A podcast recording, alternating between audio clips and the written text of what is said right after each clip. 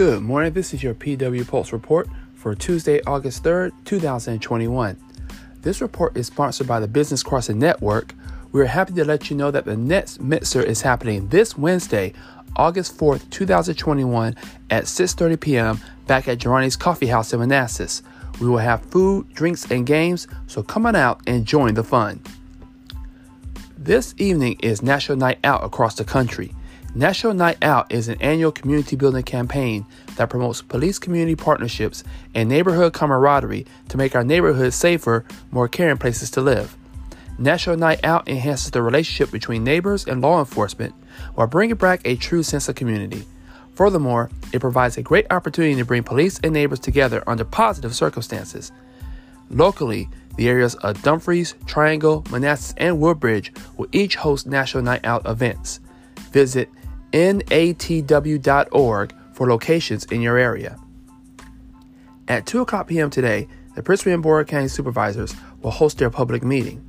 Among the items discussed will be whether to accept, budget, and appropriate more than $57,000 to the Prince William Public Libraries from the Schools and Library Programs of the State University Service Fund for internet access at the Prince William Public Libraries.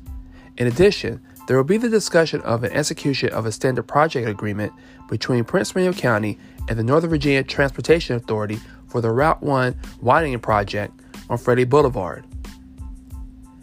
After several months of delay, Colonial Downs Group, Inc. their proposed $389 million gaming resort in Dumfries will be moving forward. During its upcoming meeting on Wednesday, the Town Council will consider a resolution authorized by Town Manager Keith Rogers Jr. to advertise a public hearing on the company's rezoning and conditional use permit applications for the roads. Colonial Downs, which run Rosie's Gaming Emporium in Dumfries, announced in February plans for the resort. AARP Virginia announced yesterday that the People's Debate, the state's largest and most widely broadcast debate sponsored by a nonpartisan organization, has been canceled for 2021 due to the decision of Republican candidate Glenn Youngkin not to participate.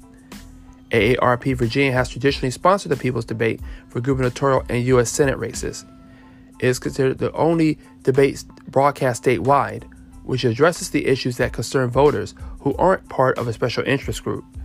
Originally scheduled for October 12th in Richmond, in the studio of broadcast partner WTVR-TV CBS 6, the one-hour statewide television broadcast requires significant lead time to develop. One thing of note, Libertarian candidate Princess Blanding was not invited to participate, which has been a continuous issue in which the only black candidate has been excluded from being part of the debate process.